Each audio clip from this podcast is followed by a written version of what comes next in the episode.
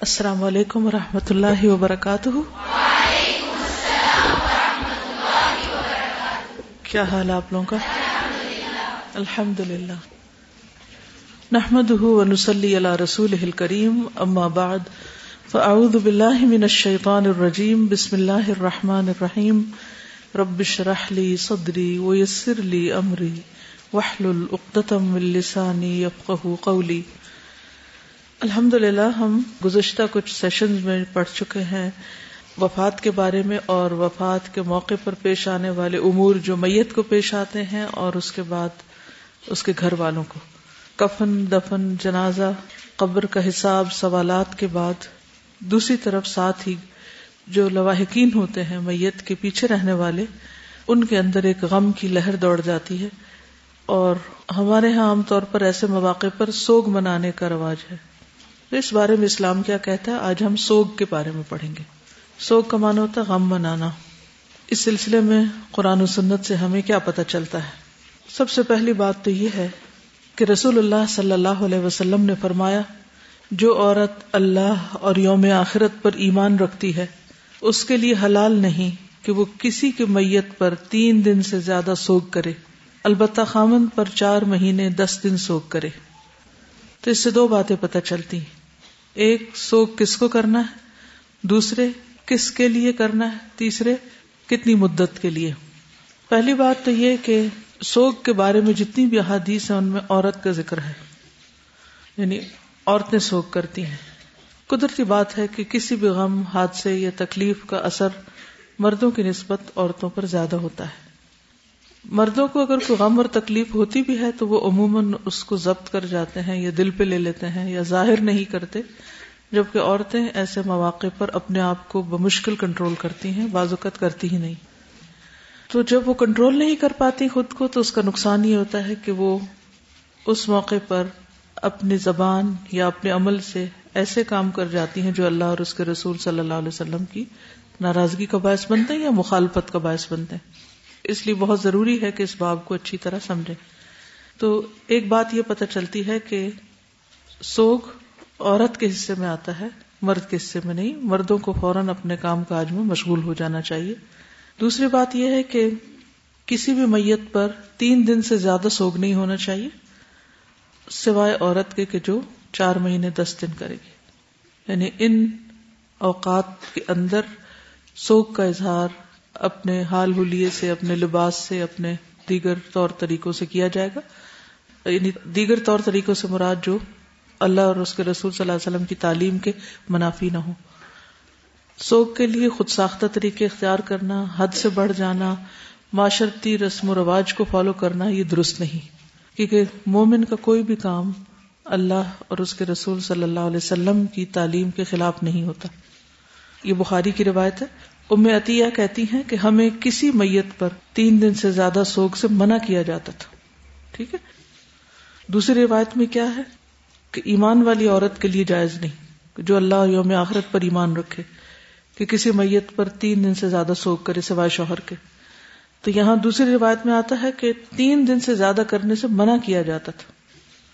لیکن شوہر کی وفات پر چار مہینے دس دن کے سوگ کا حکم تھا۔ ام عطیہ کا بیٹا فوت ہو گیا تو انہوں نے تیسرے روز زرد رنگ کی خوشبو منگوا کر اپنے بدن پہ لگائی۔ بیٹے کی وفات کے بعد رنگ لگایا اور فرمایا کہ ہمیں خامند کے علاوہ کسی اور پر تین دن سے زیادہ سوگ سے منع کیا گیا۔ چاہے والدین ہو چاہے کوئی اولاد ہو، کوئی بھی ہو۔ زینب بنت ابی سلمہ سے روایت ہے کہ ابو سفیان کی وفات کی خبر آئی تو ام حبیبہ نے، جو ان کی بیٹی تھی، تیسرے روز خوشبو منگوائی اور اپنے گالوں اور بازو پر ملی۔ اور فرمایا، مجھے خوشبو کی کوئی ضرورت نہیں تھی، لیکن میں نے رسول اللہ صلی اللہ علیہ وسلم کو فرماتے ہوئے سنا کہ جو عورت اللہ اور یوم آخرت پر ایمان رکھتی ہے، اس کو کسی میت پر تین دن سے زیادہ سوگ کرنا درست نہیں، البتہ خامن پر چار مہینے اور دس دن سوگ کرے گی۔ تو اس میں باپ کی وفات پر جو طرز عمل اختیار کیا گیا، اس کی مثال ہے۔ پچھلی حدیث میں بیٹے کی وفات پر جو طرز عمل اختیار کیا گیا، اس کے بارے میں وضاحت ہے۔ صحابیہ کا عمل ہمارے سامنے آتا ہے۔ اب آپ دیکھیے کہ باپ اور بیٹے سے زیادہ کسی انسان کو کیا عزیز ہو سکتا ہے؟ کسی عورت کے لیے کیا عزیز ہو سکتا ہے؟ یعنی شوہر کی تو خیر اجازت ہے، لیکن شوہر کے بعد جو قریب ترین رشتے ہوتے ہیں، وہ والدین اور اولاد ہوتے ہیں۔ پھر اس کے بعد بھائی وغیرہ۔ زینب بنت ابھی سلمہ کہتی ہیں کہ میں ام المومنین زینب بنت جہش کے پاس آئی، جبکہ ان کے بھائی فوت ہوئے۔ تو انہوں نے بھی خوشبو منگائی اور لگا لی اور وہی کہا جو میں حبیبہ نے کہا تھا۔ ٹھیک ہے۔ تو اس سے کیا بات سامنے آئی؟ کہ کسی کی بھی ڈیتھ ہو، شوہر کے علاوہ چاہے باپ بیٹا، بھائی، مرد رشتوں کا ذکر اس لیے ہے کہ عموماً عورتوں کو اپنے باپ، بھائی، بیٹے بہت عزیز ہوتے ہیں۔ تو ویسے تو کوئی بھی انسان عزیز ہو سکتا ہے، کسی کی بھی بات انسان کے لیے تکلیف دہ ہوتی ہے۔ بازو کا تو آپ جانتے بھی نہیں ہوتے، لیکن جب کسی کی بھی وفات کے بارے میں سنتے ہیں تو آپ کو دکھ ہوتا ہے۔ لیکن خصوصی طور پر ان رشتوں کا ذکر کر کے باقی سب پھر اسی کے تحت یا ذیل میں آ جائیں گے۔ واضح؟ ٹھیک ہے۔ اب سوال یہ پیدا ہوتا ہے کہ کیا سوگ کرنا فرض ہے؟ واجب ہے یا مستحب ہے؟ ضروری ہے؟ نہیں۔ کسی بھی میت پر سوگ منانا واجب یا فرض یا مستحب نہیں۔ سوائے اس عورت کے جس کا شوہر فوت ہو جائے۔ اس کے لیے عدت کی مدت کتنی ہے؟ چار ماہ اور دس دن۔ وہ ایک طرح سے سوگ کی حالت میں ہے۔ کیونکہ اسے اس دوران زیب و زینت سے منع کیا گیا ہے۔ چاہے وہ کپڑا لباس ہو، جسمانی زیب و زینت ہو، یا پھر کوئی زیور وغیرہ کی شکل میں۔ تو ان تمام چیزوں سے پرہیز کرنا چاہیے۔ انشاءاللہ بیوگی کے احکام میں کچھ باتیں مزید آ جائیں گی۔ مومن کا غم اس کے دل میں ہوتا ہے۔ لیکن اس غم کے باوجود وہ اتنا کانشیس ہوتا ہے اپنے تقوی کی وجہ سے کہ اس حال میں بھی وہ اپنے فرائض نہیں بھولتا۔ فرائض نہیں بھولتا کہ اسے کیا کیا کرنا ہے۔ مثلاً کون سے فرائض؟ نماز۔ وہ اس سے غافل نہیں ہوگا، بلکہ نماز سے مدد لے گا۔ یا الذین آمنوا بالصبر والصلاة۔ جیسے بعض صحابیات کا طرز عمل ملتا ہے۔ ابو طلحہ رضی اللہ عنہ کا ایک بیٹا بیمار تھا۔ ابو طلحہ کہیں باہر گئے ہوئے تھے کہ بچے کا انتقال ہو گیا۔ جب وہ واپس آئے تو پوچھا کہ بچہ کیسا ہے؟ ام سلیم نے کیا کہا کہ وہ پہلے سے زیادہ سکون میں ہے۔ پھر ام سلیم نے ان کے سامنے کھانا رکھا اور ابو طلحہ نے کھانا کھایا۔ اس کے بعد انہوں نے ان کے ساتھ ہم بستری کی۔ پھر جب فارغ ہوئے تو انہوں نے کہا کہ اب بچے کو دفن کر دو۔ یعنی اس کے بعد بتایا۔ صبح ہوئی تو ابو طلحہ رضی اللہ عنہ رسول اللہ صلی اللہ علیہ وسلم کی خدمت میں حاضر ہوئے اور آپ کو واقعی کی اطلاع دی۔ رسول اللہ صلی اللہ علیہ وسلم نے پوچھا کہ کیا تم نے رات ہم بستری بھی کی تھی؟ انہوں نے عرض کیا جی ہاں آپ نے دعا کی کہ اے اللہ، ان دونوں کو برکت عطا فرما۔ پھر یہاں ان کے ہاں ایک بچہ پیدا ہوا جو بہت ہی بابرکت ثابت ہوا، ان کے صبر کے اجر کے طور پر۔ اس سے آپ اندازہ لگائیں کہ ایمان انسان کو کس درجہ مضبوط کر دیتا ہے کہ ایک عورت کے لیے اس کا بیٹا دنیا میں سب سے عزیز ترین چیز ہو سکتی۔ لیکن بیٹے کے جانے پر بھی وہ اللہ کے حقوق اور اپنے شوہر کے حقوق نہیں بھولی۔ اور کتنے مضبوط طریقے سے اپنے جذبات کا اظہار کرتی۔ یعنی کوئی بھی عورت جس کا بیٹا ہو، وہ اس موقع پر سوچ سکتی ہے، تھوڑی دیر کے لیے اگر وہ امیجن ہی کرے کہ اس کو خبر ملے کہ اس کا بیٹا فوت ہو گیا تو اس کا پہلا ریئیکشن کیا ہوگا؟ اور وہ بھی جو اس کے ہاتھوں میں فوت ہو رہا ہے اور شوہر موجود بھی نہیں ہے، اس کا کیا ریئیکشن ہوگا؟ وہ اپنی زبان کو کیسے کنٹرول کرے گی؟ اور اپنے چہرے کے تاثرات کو بھی، اور اپنی نگاہوں سے بھی، اور اپنے سارے عمل اعمال سے بھی اپنے ان ریئیکشن کو کس طرح کنٹرول کرے گی اور کس طرح کمپوز رہے گی کہ دوسرے کو احساس تک نہ ہونے دے کہ اس پر کتنا بڑا غم گزر رہا ہے۔ اس کے برعکس ہمارا طرز عمل کیا ہوتا ہے؟ ہمارا ایمان کیا بتاتا ہے؟ کیونکہ انسان کا عمل اس کے ایمان کے مطابق ہوتا ہے۔ اگر عمل میں خلل ہے تو بیسیکلی ایمان میں نقص ہے۔ چیخنا، چلانا، غلط باتیں زبان سے نکالنا، لوگوں کے ساتھ مس بہیو کرنا، یہ سب کیا ظاہر کرتا ہے؟ اس سے کیا پتا چلتا ہے؟ ایمان میں خلل ہے۔ صحابیات کے اندر اس درجے کی اخلاقی بلندی کہاں سے آئی تھی؟ کیا چیز لے کر آئی تھی؟ آپ دیکھیے کہ ہم سب غور کریں، توجہ کریں کہ ہمارے اپنے شوہروں کے ساتھ کیا معاملات ہیں۔ ہر گھر میں لڑائی فساد کیوں ہے؟ شوہر کیوں نالا ہوتے؟ کبھی عورتیں دنیا کی طرف ہوتی ہیں تو شوہروں کے حقوق ادا نہیں کرتی اور کبھی دین کی طرف آ جاتی ہیں تو شوہروں سے بے نیاز ہونے لگتی ہیں اور ان کا حق ادا نہیں کرتی۔ یہ دونوں صورتیں جو ہیں، یہ باہمی تعلقات کے لیے سخت خرابی کا باعث بنتے ہیں۔ شوہر کی جو بھی ڈیمانڈز ہوں یا شوہر کی جو بھی ضروریات ہوں، وہ اس کے اندر کس نے رکھی؟ اس کا یہ مزاج کس نے بنایا؟ اس کے اندر یہ نیڈ کس نے رکھی؟ اللہ نے رکھی۔ اگر وہ اپنی بیوی سے کسی چیز کا تقاضا کرتا ہے، جس کو بیوی کا دل نہیں مانتا، تو بھی اسے کیا کرنا چاہیے ایسے موقع پر؟ کیا سوچ کے شوہر کا حق ادا کرنا چاہیے کہ اللہ کا حکم ہے؟ اور میرے اس صبر کا اجر مجھے رب دے گا، کیونکہ اللہ محسنین کا اجر نہیں مارتا۔ نہ صرف یہ کہ اللہ کی طرف سے رحمتوں اور برکتوں کی نوازش ہوتی ہے، بلکہ اس کے ساتھ ساتھ جب باہمی تعلقات درست ہوتے تو خیر و بلائی نسلوں تک جاتی۔ اور جب ایک میاں بیوی کے اندر بگاڑ پیدا ہوتے جو سراسر ایک ابلیسی عمل ہے تو اس کا نقصان کہاں تک جاتا ہے؟ کیا اس طرح کے ریئیکشن کرنے سے تم کیا جانو؟ تمہیں کیا پتا میرے دل پہ کیا گزر رہی ہے؟ بیٹا فوت ہو گیا اور تمہیں اپنی عیاشی سوجی ہے؟ وغیرہ وغیرہ۔ تو ام سلام کا یہ طرز عمل بہت ہی زبردست نمونہ ہے ان تمام خواتین کے لیے جو ایماندار ہونے کا دعوی کرتی۔ کہ غم کچھ بھی ہو، اپنے فرائض نہیں بھولنے، اللہ کے حقوق نہیں بھولنے، بندوں کے حقوق نہیں بھولنے۔ اس وقت ایک بیٹا فوت ہوا ہے، باقی بچوں کی کیا ڈیمانڈ ہے؟ انہیں کھانا ملا یا نہیں؟ وہ اسکول گئے ہیں یا نہیں؟ ان کی پڑھائی کا کیا ہو رہا ہے؟ ان کی اور ضروریات کا کیا ہو رہا ہے؟ یہ تو نہیں کہ جی ایک بیٹا چلا گیا اور آپ اب رو رہے ہیں اور سارا دن آپ بستر میں پڑے ہوئے ہیں اور آپ سلیپنگ پلس کھا کے دنیا بھر سے غافل ہو چکے ہیں۔ کیا ہے جی اپنے دل کو تسلی دے رہے ہیں؟ یہ طرز عمل درست نہیں۔ ٹھیک ہے، کنٹرول بہت مشکل کام ہے، لیکن اجر بھی تو اسی میں ہے۔ مضبوط بنی ہے، اور مضبوطی نہیں آ سکتی مگر وہ جو اللہ دیتا ہے بندے کو۔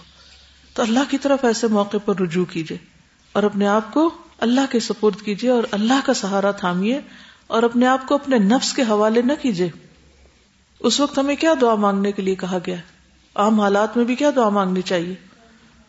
اللہ رحمت کا ارجو فلا تکلنی الا نفسی طرفت عین اللہ تجھ پہ توکل کرنا چاہتی تجھ پر ہی بھروسہ ہے۔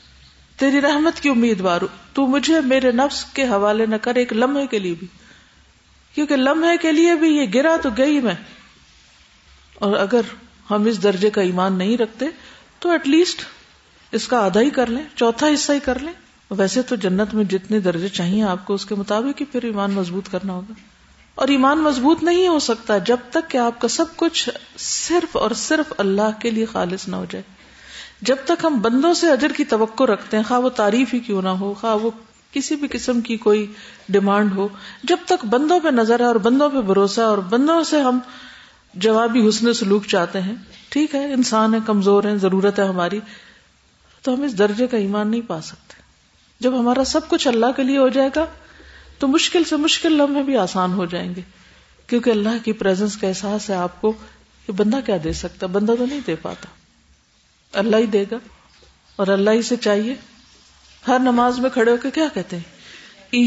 کا نابود کا نستعین کیا مطلب ہے؟ وہ کا نستعین صرف تجھی سے ہم مدد چاہتے ہیں۔ بندوں سے نہیں چاہتے۔ تو کرے گا تو بندے سبب بن جائیں گے۔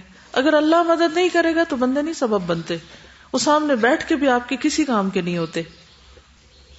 لیکن یہی بات ہماری سمجھ میں نہیں آتی۔ ہم مڑ مڑ کے بندوں کی طرف دیکھتے ہیں اور انہیں کو اپنا سب کچھ سمجھتے ہیں اور کہتے نہیں، لیکن حقیقت میں انہیں کو خدا بنائے ہوتے ہیں۔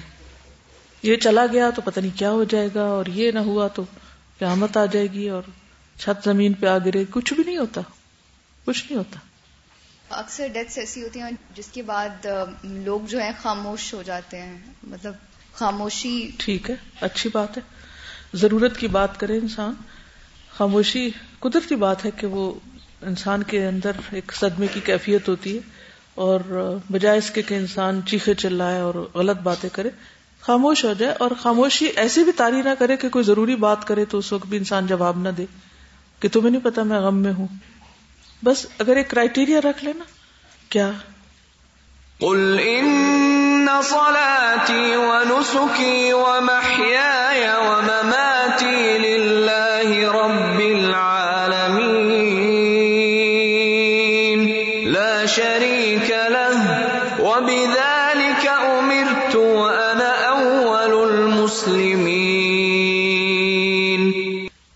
اس میں عبادات اور ریچولس کے علاوہ قربانی کا ذکر بھی۔ قربانی سے یہاں مراد نسخ میں بہت سی چیزیں آتی ہیں، جس میں جانور کی قربانی کے علاوہ اور کون سی قربانی ہو سکتی۔ اور جانور کی قربانی جو ہے وہ دراصل کیا سکھانے کے لیے دی جاتی؟ اپنے جذبات، اپنی پسندیدہ چیزیں، اپنی کوئی بھی چیز اللہ کے لیے قربان کرنے کا جذبہ۔ سارے مناسک، اللہ ہی کے لیے۔ سارے جسچرس اللہ ہی کے لیے۔ ہندوؤں کے ہاں یہ رواج ہے کہ ان کے ہاں جب میت ہوتی ہے تو چالیس دن تک، ورنہ دس دن تک لازمن معمول کے کام چھوڑ دیے جاتے ہیں، کام کاج چھوڑ دیتے ہیں۔ اور جو لگ جائے کاموں میں، اس کو کہتے ہیں اسے تو مرنے والے کا کوئی غم ہی نہیں۔ اسے تو اپنی دکان کھولنے کی پڑی ہے، یا اسے تو اپنے جاب پہ جانے کی فکر ہے۔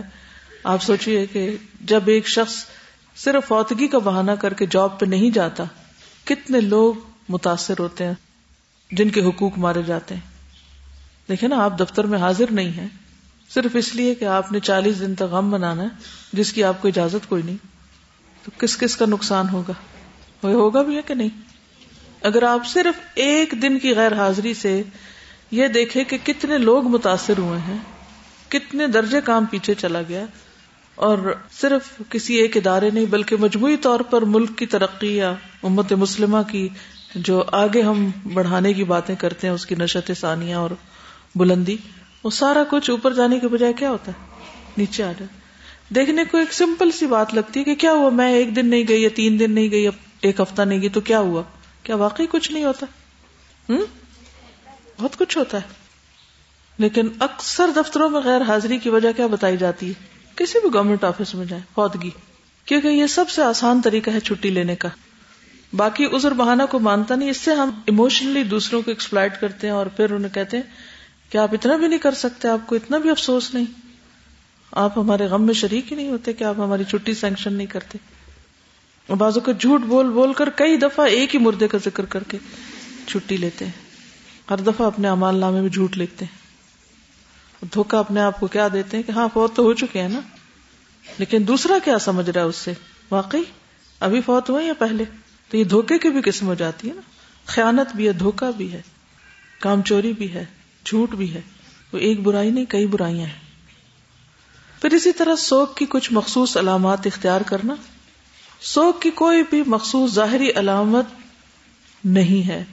مثلاً کپڑے پھاڑنا، بال نوچنا، بین کرنا، بین ہے۔ عورتوں کو چوڑیاں توڑ دینا، بین ہے۔ یعنی اسلامکلی کالے کپڑے پہننا یا کالی پٹی سر پہ باندھنا یا کوئی اور کالی علامت لگا کے یہ ظاہر کرنا کہ ہم افسوس کر رہے ہیں یا غم منا رہے ہیں۔ یہ بھی درست نہیں۔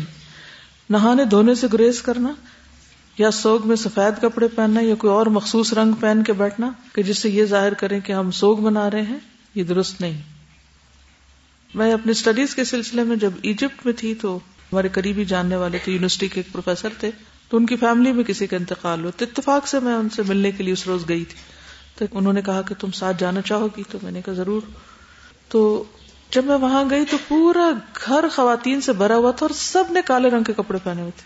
آل ٹوگیدر تو میں نے ان سے پوچھا کہ یہ ایک دن میں ان کو کالے کپڑے کہاں سے مل گئے؟ انہوں نے کہا کہ نہیں، ہم سب ایک ڈریس کالا بنوا کے لٹکا چھوڑتے ہیں کہ جب کوئی فوتگی ہوگی تو کالا ہی پہن کے جانا ہے۔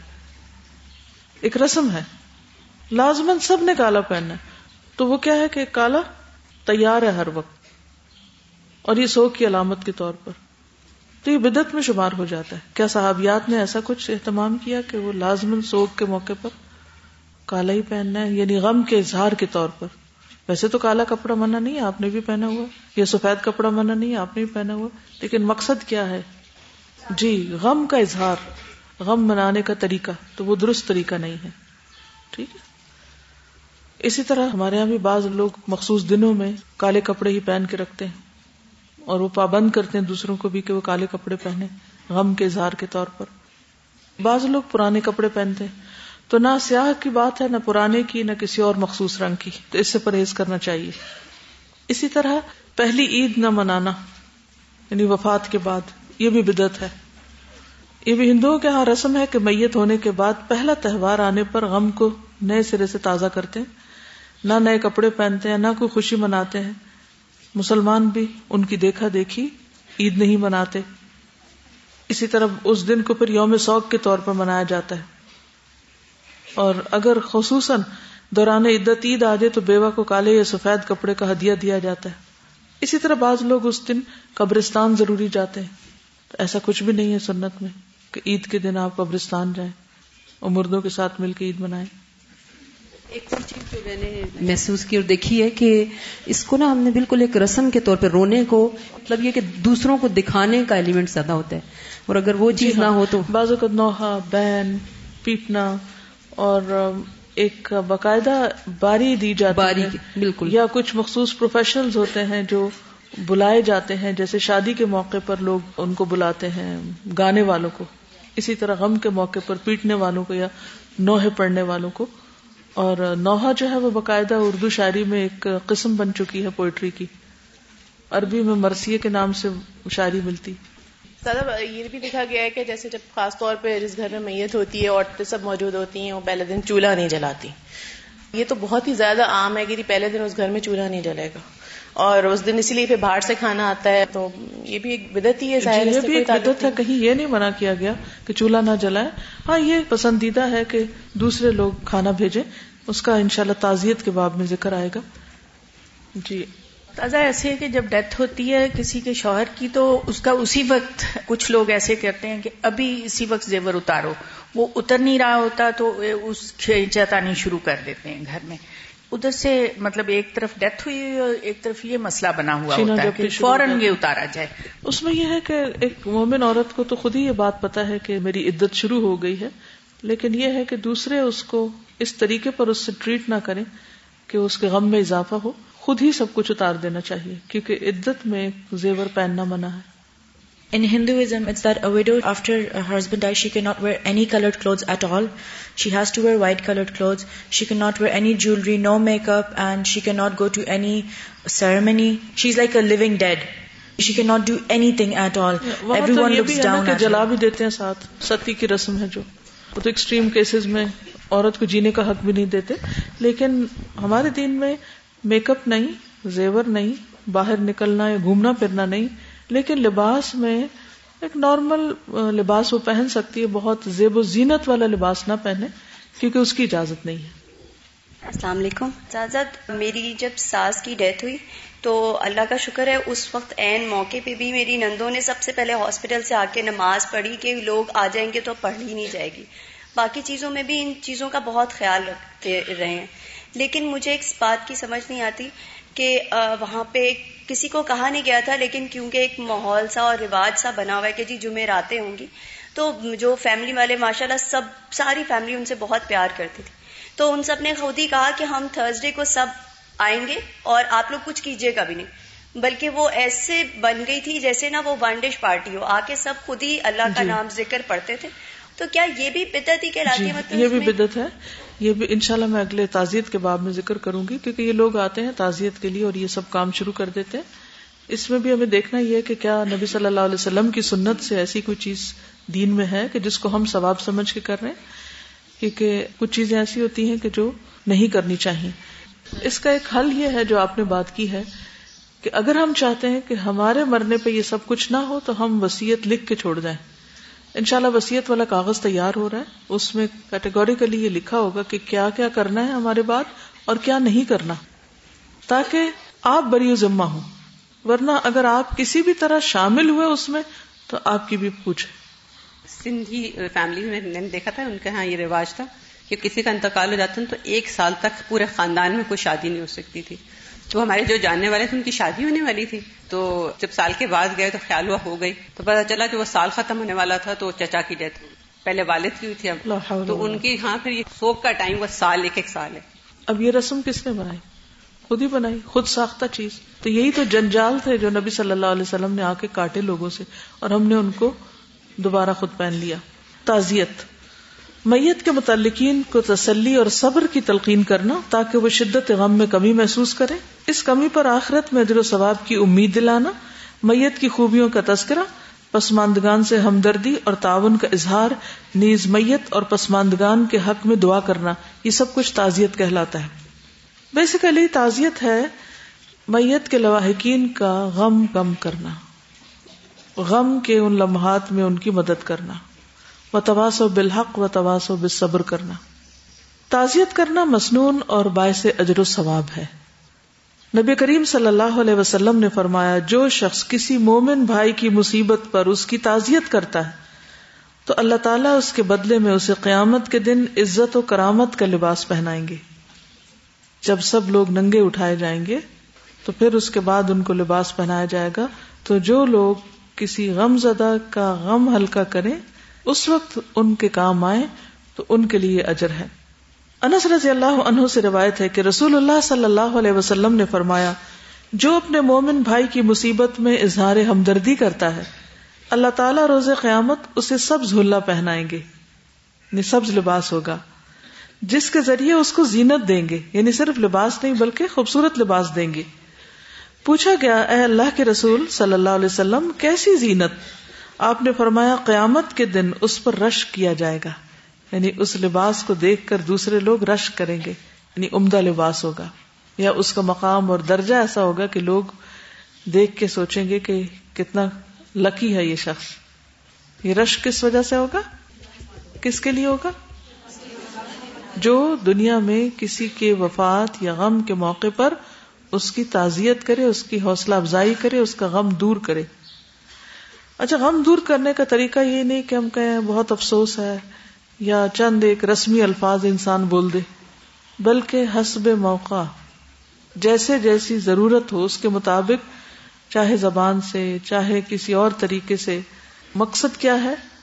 غم دور کرنا، غم بھلوانا، دوسرے کا غم ہلکا کرنا۔ تو یہ اسلامی شعار میں سے ہے۔ رسول اللہ صلی اللہ علیہ وسلم نے فرمایا، جو مسلمان کسی مسلمان کے دنیا کے کرب کو دور کرتا ہے، اللہ تعالیٰ قیامت کے کرب میں اس کا کرب دور کر دیں گے۔ یعنی قیامت کے دن اس کی تکلیف دور فرما دیں گے۔ اور جو مسلمان کسی تنگ دست پر دنیا میں آسانی کرے گا، تو اللہ تعالیٰ دنیا اور آخرت میں اس پر آسانی فرمائیں گے۔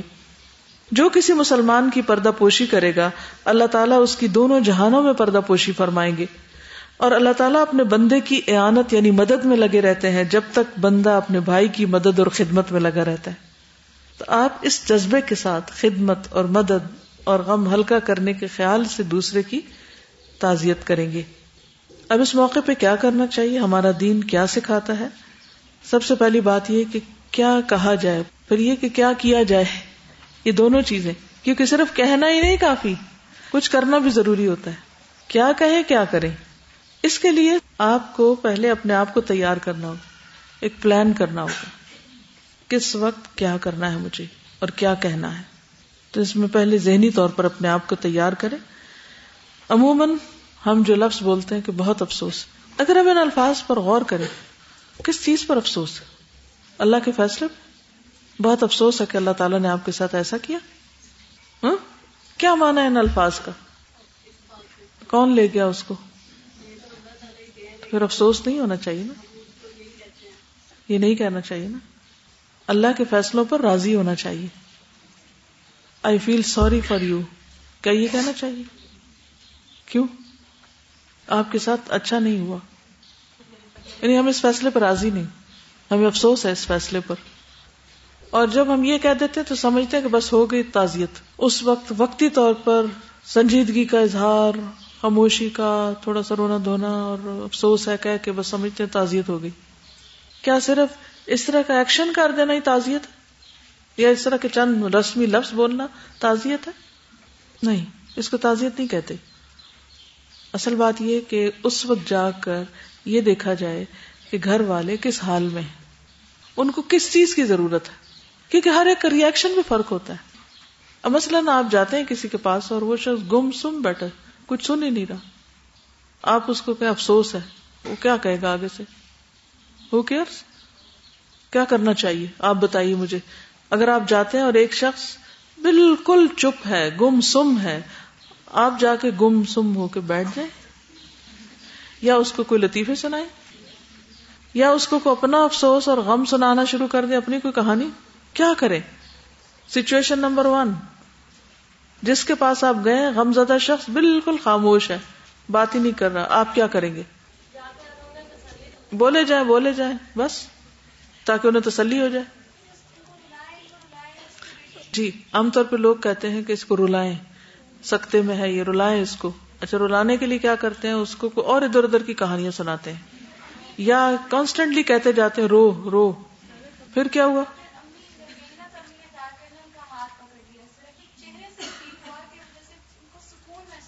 یعنی اس وقت حکمت اور سمجھداری کی ضرورت ہے اور اللہ سے دعا کی کہ اللہ مجھے صحیح چیز سجھا دے کہ میں اس وقت کچھ صحیح کام کروں۔ یہ کہتے ہیں کہ ان کے والدہ نے جا کے ان کا ہاتھ پکڑ لیا اور پکڑ کے رکھا کچھ دیر، تو اس سے ان کے چہرے پر تھوڑے سکون کے آثار نظر آئے۔ دس is a very good gesture کہ بجائے اس کے کہ آپ ایک تماشائی بن کے بیٹھے رہیں یا جو لوگ کہہ رہے ہیں وہی کریں، آپ اس وقت دیکھیں کہ اب کیا کرنا چاہیے۔ اچھا بعض لوگ آ کے گلے مل کے رونا شروع کر دیتے ہیں۔ پہلے بندہ تھکا ہوا اور اس کے گلے چمٹ رہے ہیں آپ گلے پڑ رہے ہیں۔ گلے لگ نہیں، گلے پڑ رہے ہیں۔ زبردستی حق کرنا دوسرے کو کسی کے گلے پڑنا کس قدر باعث اذیت ہوتا ہے۔ اب آپ سوچیں کہ گلے مل کے پانچ منٹ منٹ بھی رونا شروع کر دے، کوئی ایک تو سانس ہی نہیں آتا۔ وہ ایک مخصوص طریقہ ہوتا ہے نا، ساتھ کچھ بولنا بھی ہوتا ہے، رونا بھی ضروری ہوتا ہے، پھر اور تھکا دیتے ہیں دوسرے کو۔ کرنے والے ہیں وہ تو صرف ایک بندے کے لیے پانچ منٹ ہے لیکن جس کے ساتھ گلے لگ رہے ہیں اس کو یعنی کبھی ہمیں احساس کرنا چاہیے دوسرے کا کہ ہم بعض اوقات کتنے سیلفش ہو جاتے ہیں اپنی خوشی کے لیے دوسرے کو اذیت دیتے ہیں۔ آپ کے لیے تو پانچ منٹ ہیں اور آپ فارغ ہو کے آگے گھر اپنے کام کاج میں ہنسنا کھیلنا بولنا شروع وہ جو مسکین وہاں بیٹھا ہے اس کا تو سارا دن اسی طرح گزر رہا ہے۔ اس کی جوتی میں پاؤں رکھ کے دیکھے نا کہاں سے کاٹتی ہے۔ اللہ ہم سب کو حکمت عطا کرے کہ ہم دوسرے کی تکلیف کو سمجھ سکیں۔ نہ کہ صرف اپنی ذات کے گرد گھومے۔ ہم میں سے اکثریت یہی غلطی کرتی کہ ہر موقع پر ان کو اپنا بہت یاد رہتا ہے۔ مجھے کیا ہو رہا ہے؟ میں کیا سوچ رہی ہوں؟ مجھ سے کیا کہا گیا؟ میں نے کیا کہا؟ میں یہ، میں وہ، میں یہ چاہتی ہوں۔ میری خوشی اسی میں ہے، میرا غم اس میں ہے۔ بس میں ہی میں ہوں۔ جب تک یہ خول نہیں نہ توڑیں گے میں کا۔ یعنی اصل حکمت کیا ہے کہ یہ دیکھیں کہ اس وقت دوسرا کس کیفیت میں، اس کے مطابق معاملہ کریں۔ تو کیا ایسی اذیت اس میں آتی ہے کہ جو کسی مسلمان کا کرب دور کرے گا اللہ اس کے کرب کو دور کرے گا قیامت کے دن؟ یہ اس میں آتا ہے؟ یہ ٹوٹلی اپوزٹ ہے۔ آپ اس کے کرب میں اضافہ کر رہے ہیں چمٹ چمٹ کے اس کو۔ ایگزیکٹلی بازو کا ساری رات سے میت پڑی ہوئی ہے۔ کئی قسم کے کام ہیں کئی ذمہ داریاں ہیں۔ آپ کو نہیں پتا ان پہ کیا بیتی یعنی ایک تو جانے والا تو چلا گیا لیکن اس کے پیچھے جو کام چھٹ جاتے ہیں بازو خود کچھ پتا نہیں قرضے کتنے اس کے امانتے کیا ہیں، وہ اچانک ہی چلا گیا، کوئی تیاری نہیں کی اس نے مرنے کی۔ اب پیچھے والے جو ہیں، وہ صرف اس پہ نہیں پریشان کہ وہ چلا گیا، اس میں بھی ہے جو اس کے کام ہے وہ بھی ہم پہ آ پڑے۔ اب ان کا کیا کرنا ہے؟ تو وہ خود چاہتے ہیں کہ چلے جائیں لوگ، لیکن لوگ ہیں کہ ہلنے کا نام نہیں لے رہے۔ کس قدر تکلیف کی بات ہے۔ بازو کا آ کر وہی کہانیاں بار بار اگلواتے ہیں، کیسے فوت ہوا اور وہ بھی شروع سے شروع کر لیتے ہیں۔ میرے خیال میں ایک دفعہ ریکارڈنگ کرا کے رکھ لینی چاہیے۔ اور جو بولے تو اس کے بعد بٹن آن کر دیں۔ شروع سے آخر تک قصہ ان کو سنا دیں تاکہ ان کی تسلی ہو۔ جائے یعنی بجائے اس کے کہ آپ دوسرے کو تسلی دیں، آپ اپنی تسلی کرنے جاتے ہیں۔ اپنی کوئی جو پوزیٹو نیچر ہے کہ ہمیں سب پتا چل جائے۔ کہ خاموش بیٹھ جائیں۔ اگر کوئی ذکر کرے گا تو پتا چل جائے گا ابھی تھوڑی دیر میں کہ کیا ہوا۔ ورنہ اٹس ناٹ امپورٹنٹ کہ کیا ہوا اٹس امپورٹنٹ کہ اب کیا ہونا چاہیے۔ میں اپنا تجربات کی بنا پہ جو میں کرتی رہی ہوں اور الحمد للہ فل بھی ہوئے کہ اس وقت اگر مختصر سے انداز میں ایک حقیقت پہ اپنی بات اس سے کی جائے، کیونکہ اس وقت اس بندے کی اٹیچمنٹ صرف اس ہستی کے ساتھ جو چلی جاتی ہے، اس کے ساتھ ہوتی ہے۔ اور اگر ہم اس کو ریالٹی بیسڈ بات ایک بتاتے ہیں کہ جو چلا گیا ہے، وہ چلا گیا ہے، اب اس کے بعد آپ کی طرف سے جو آپ کے امال ہیں، جو صدقہ جاری ہے، اس کو تحفوں کی صورت میں وہاں پہ پہنچ سکتے ہیں، وہ اس کو فائدہ دیں گے۔ اور اس قسم کی بات جب آپ پوری سچائی سے ان کے ساتھ کہتے ہیں تو آپ کی زبان میں اللہ کی طرف سے ایسی تاثیر ہوتی ہے کہ میں نے خود ان کے چہرے روتے ہوئے چہروں پہ اطمینان بھری مسکراہٹ دیکھی وہاں جا کر یہ تین چار آپشن آپ کے پاس ہوں، وہاں جا کر محسوس کیجیے کہ اس وقت اس کو کس سے ہیلپ ہوگی؟ تعزیت کا مطلب ہے اس کا غم دور کرنا۔ یعنی میں کیا ایکشن کروں کہ اس کے کندھوں سے بوجھ اتر جائے؟ یہ نہیں کہ میرے دل میں جو تکلیف آئی ہے وہ بھی میں ڈیل کے آ جاؤں، اس پہ ڈال کے آ جاؤں، اپنا رونا رو کے آ جاؤں۔ اور کچھ لوگ اس وقت کسی کی فوتگی پر اپنے کسی عزیز کو یاد کر کے رونا شروع کر دیتے ہیں اور اس سے اور دوسرے کو مزید رلاتے ہیں۔ اللہ دیکھ رہے ہیں آپ کے دل میں کیا ہے؟ اس وقت آپ کس غم میں رو رہے ہیں؟ آنسو کس چیز کے دکھا رہے ہیں اور دل میں آپ کی کیا ہے؟ کیا اللہ نہیں جانتا؟ علم یا علم بے ان اللہ یار نہیں رونا آ رہا تو جھوٹا رونے کی کیا ضرورت ہے؟ نہ روئے۔ کوئی انعام لینا کسی سے رونے کا؟ پھر یہ ہے کہ نیگیٹو جملوں اور نیگیٹو ریمارکس سے پرہیز کرنا چاہیے۔ یہ نہ کہیں کہ اب تمہارا کیا بنے گا؟ ان بچوں کو کون کما کے دے گا؟ اور تمہاری تو کمر ہی ٹوٹ گئی۔ یا اس قسم کی جانے والے کی تعریفیں مبالغہ آرائی کے انداز میں کہ وہ اور زیادہ غمزدہ اور خوف زدہ اور پریشان ہو جائے۔ یہ بھی درست نہیں۔ چند ایک آیات آپ کو یاد ہونی چاہیے۔ حسب موقع آپ انہیں کوٹ کر سکتے ہیں۔ اسا کلو منا لئی فان۔ سب نہیں جانا۔ انا للہ و انا الہ راجعون۔ اللہ تعالیٰ اس کی بخشش فرمائے۔ اللہ اس کے درجے بلند فرمائے۔ اس طرح کی چند دعائیں آپ دے دیں اس وقت۔ تو اس سے یہ ہے کہ لوائقین کو یاد آ جائے گا کہ ہاں اس موقع پر مجھے یہ بات سوچنی چاہیے کہ سب نہیں جانا ہے۔ کلو نفس ذائقت الموت۔ نبی صلی اللہ علیہ وسلم کی وفات پر ابو بکر رضی اللہ عنہ نے کیا کیا تھا؟ کتنی برموقع آیت پڑی تھی۔ اور سارے ہوش میں آ گئے تھے۔ ایک ہوش مند انسان کی بر وقت بات سے سب لوگ ایک چیز کی طرف متوجہ ہو گئے۔ کیونکہ اس وقت صرف میت کے لوائقین نہیں، وہ جو آس پاس کے لوگ ہیں، ان کو بھی سنبھالنے کی ضرورت ہوتی ہے کہ وہ بھی پراپرلی بہیو کریں، صحیح ریئیکٹ کریں تاکہ گھر والوں کے لیے مصیبت کا باعث نہ بنے۔ تو سب کو ایجوکیٹ کرنے کی ضرورت ہے۔ اسی طرح آپ کو جو ایکٹیویٹی میں نے دی تھی، شادی کارڈز کو صحیح طور پر استعمال کرنے کی، ان کارڈز کے اوپر آپ یہ آیات اور ان کا ترجمہ اور اچھی سی دعا ہاتھ سے لکھ کر لے جائیں۔ منہ سے آپ کو نہیں بولنا آتا، کیونکہ بعض اوقات واقعی نہیں سمجھ آتی کہ ہم کیا کریں۔ تو آپ کیا کر سکتے ہیں کہ ایک لفافے میں ڈال کے ایسا کارڈ جس پر یہ آیات لکھی ہوئی ہو اور نیچے پیارا سا میسج ہو، وہ آپ اس کو دے کر آ جائیں۔ بخشش کی دعا جو ہے وہ فولڈ کر کے اس کے اندر رکھ دیں، ایک چھوٹا سا پیک بنا لیں۔ مثلاً یہ آیت اتنی خوبصورت ہے، ما اصاب من مصیبت فی الارض ولا فی انفسکم الا فی کتاب من قبل ان نبرأها ان ذلك علی اللہ یسیر، لکئی لا تأسوا علی ما فاتکم۔ جو مصائب بھی روح زمین پر آتے ہیں اور جو آفتیں بھی تم پر آتی ہیں، وہ سب اس سے پہلے کہ ہم ان کو وجود میں لائیں۔ ایک کتاب میں لکھی ہوئی ہیں۔ اس میں کوئی شک نہیں کہ یہ بات اللہ کے لیے آسان ہے، تاکہ تم اپنی فوج شدہ کسی چیز پر رنجیدہ نہ ہو جایا کرو۔ غم نہ کرو۔ ان میں سے کچھ الفاظ آپ بول بھی سکتے، نہیں بول سکتے، یا اچھے طریقے سے نہیں بولنا آتا، لکھا وہ دے دینا ہی کافی۔ اور آپ کا وہ کارڈ جو آپ کے ہاتھ سے پرسنلائزڈ ہوگا، وہ اس کو ویسٹ نہیں کریں گے۔ بازو کو صرف چھپی ہوئی چیزیں جو ہم بانٹ دیتے نا، تو لوگ اس کی قدر نہیں کرتے۔ تو ہو سکتا وہ کہیں لگا لیں، اس کو بار بار پڑھیں اور مستقل طور پر وہ یاد دہانی رہے۔ کیونکہ جو بات آپ زبان سے کہتے ہیں، وقتی طور پہ تو فائدہ دیتی ہے، اس کے بعد پھر بھول جاتے ہیں۔ لیکن لکھی ہوئی چیز تو صدیوں چلتی ہے نا۔ تو قرآن مجید پڑھتے ہوئے جسے روز کا آپ کا لیسن ہوتا ہے، ایسی آیات کی خود نشاندہی کر لیا کریں، اپنے خاندان، اپنے حالات کے مطابق کہ میں اس کارڈ پر یہ آیت اپنی فلاں بہن کو لکھ کے دے سکتی ہوں۔ اور وہ اس کے لیے کتنا بڑا سرمایہ ہوگی۔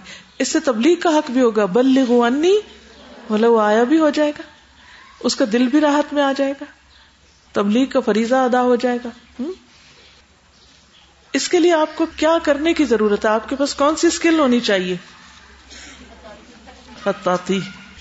یہ جو آپ کو سکھائی جا رہی ہے نا، اس کو ایک بوجھ سمجھ کے کہا ہے اتنی دفعہ لکھو ایک اور کام میں اضافہ کر دیا گیا ہمارے۔ یہ نہیں ہونا چاہیے، ٹھیک ہے؟ خوشی سے سیکھیں، خوشی سے لکھیں۔ پرفیکشن لائیں، بار بار ریپیٹ کریں۔ فارغ اوقات میں اپنے ہاتھ اور اپنے قلم کو استعمال کریں۔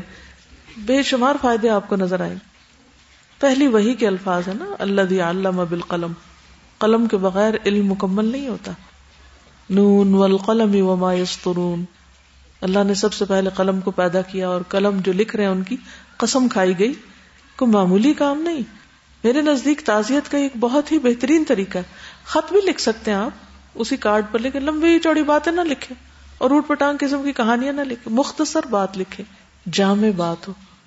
تو آپ تعزیت کے کارڈ بنانے کا بھی ایک کمپٹیشن رکھ لیں اور اس میں ایک نمبر دے دیں ان کو، تاکہ سب ہی اپنی کاریگری لے کر آئیں۔ اور مختلف آیات خود سلیکٹ کریں۔ اس سے ان کی یہ بھی کریکشن ہو جائے گی کہ یہ آیات بھی ٹھیک ہیں یا نہیں۔ یہ نہ ہو کہ ایسی آیتیں لکھ لائیں جو اس سے متعلق ہی نہیں۔ احادیث بھی ہو سکتی دعائیں بھی ہو سکتی دعاؤں کا فائدہ بھی ہو سکتا ہے۔ ویسے یہ کنستیں دینے کے علاوہ اگر اس میں سے رنج و غم کی کوئی ایک دعا اور اس کی ایک فضیلت لکھ کے اچھے سے الفاظ میں اس کو دے دیں۔ لیکن پیاری بہن یا پیارے بھائی، اگر آپ یہ دعا اس موقع پر پڑھیں تو نبی صلی اللہ علیہ وسلم کے وعدے کے مطابق آپ کا یہ غم ہلکا ہو جائے گا۔ وغیرہ وغیرہ۔ یعنی اس کو تھوڑا کسٹمائز کریں، اس کو پرسنلائز کریں۔ اور غم کے موقع پر اگر آپ کسی کے کام آتے ہیں تو وہ اس کو کبھی نہیں بھولتا۔ آپ دوسرے کے دل میں خوشی پیدا کرنے کا باعث بنتے ہیں۔ رنج و غم دور کرنے کا اور اگر آپ کسی کا کریں گے تو اللہ تعالیٰ آپ کا کرے گا۔ مثلا یہ حدیث سیدنا انس فرماتے ہیں کہ نبی صلی اللہ علیہ وسلم کا ارشاد ہے، جتنی سخت آزمائش اور مصیبت ہوتی ہے، اتنا ہی بڑا اس کا سلا ہوتا ہے۔ اور اللہ جب کسی گروہ سے محبت کرتا ہے، تو ان کو مزید نکھارنے اور کندن بنانے کے لیے آزمائش میں مبتلا کر دیتا ہے۔ بس جو لوگ اللہ کی رضا پر راضی ہیں، اللہ بھی ان سے راضی ہوتا ہے۔ اور جو اس آزمائش میں اللہ سے ناراض ہوں، اللہ بھی ان سے ناراض ہو جاتا ہے۔ تو آخر میں آپ ایک جملہ لکھ سکتے ہیں کہ ہمیں وہ کام کرنا ہے جو اللہ کو راضی کر دے اور اس سے بچنا ہے جس سے اللہ ناراض ہو، کیونکہ وہ ہمارا رب ہے اور اسی کی طرف ہم سب نے بھی واپس جانا ہے۔ مثلا ایک جملہ۔ سیدنا اسامہ سے روایت ہے کہ نبی صلی اللہ علیہ وسلم کی ایک صاحبزادی نے پیغام بھیجا کہ ان کا بچہ حالت نظر میں ہے۔ آپ تشریف لائیے۔ آپ نے واپسی کے پیغام میں سلام بھیج کر فرمایا، ان ما اخذا ولہ ما آتا وہ کل اجل مسما فل ولتحتسب۔ اللہ تعالیٰ جو بھی لیتا ہے یا دیتا ہے وہ اسی کا ہے۔ کتنی خوبصورت بات ہے۔ اس وقت یہ یاد دہانی ضروری اور ہر چیز کا ایک وقت مقرر ہے۔ لہذا صبر کرو اور اجر کی طلب گار رہو۔ کتنا جامع میسج ہے۔ ایک حدیث اور حدیث میں جو اصل الفاظ ہیں وہ موٹے سے لکھے ہوئے تھوڑا سا آرٹ اور اگر آپ کو کمپیوٹر اسکلز آتی ہیں تو آپ کمپیوٹر پہ بھی ایسے کارڈ بنا سکتے ہیں۔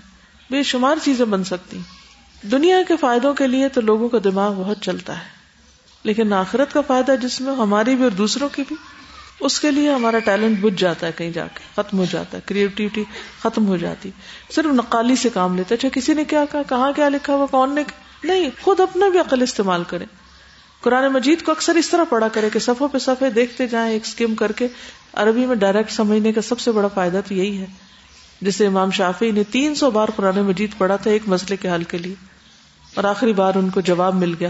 قرآن مجید کی ایک آیت جو اجماع سے متعلق ہے۔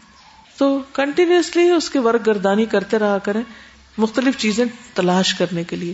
صرف سرچ پہ نہیں ڈالا کریں، بعض اوقات ایکٹیو سرچ بھی کیا کریں۔ اور اسی طرح احادیث کی کتابیں وغیرہ اس سے مل جائیں گی۔ وہ لکھ کر آپ دوسرے کو دے دیں۔ اور کچھ نہیں تو آپ فریم کر کے آپ دے سکتے ہیں۔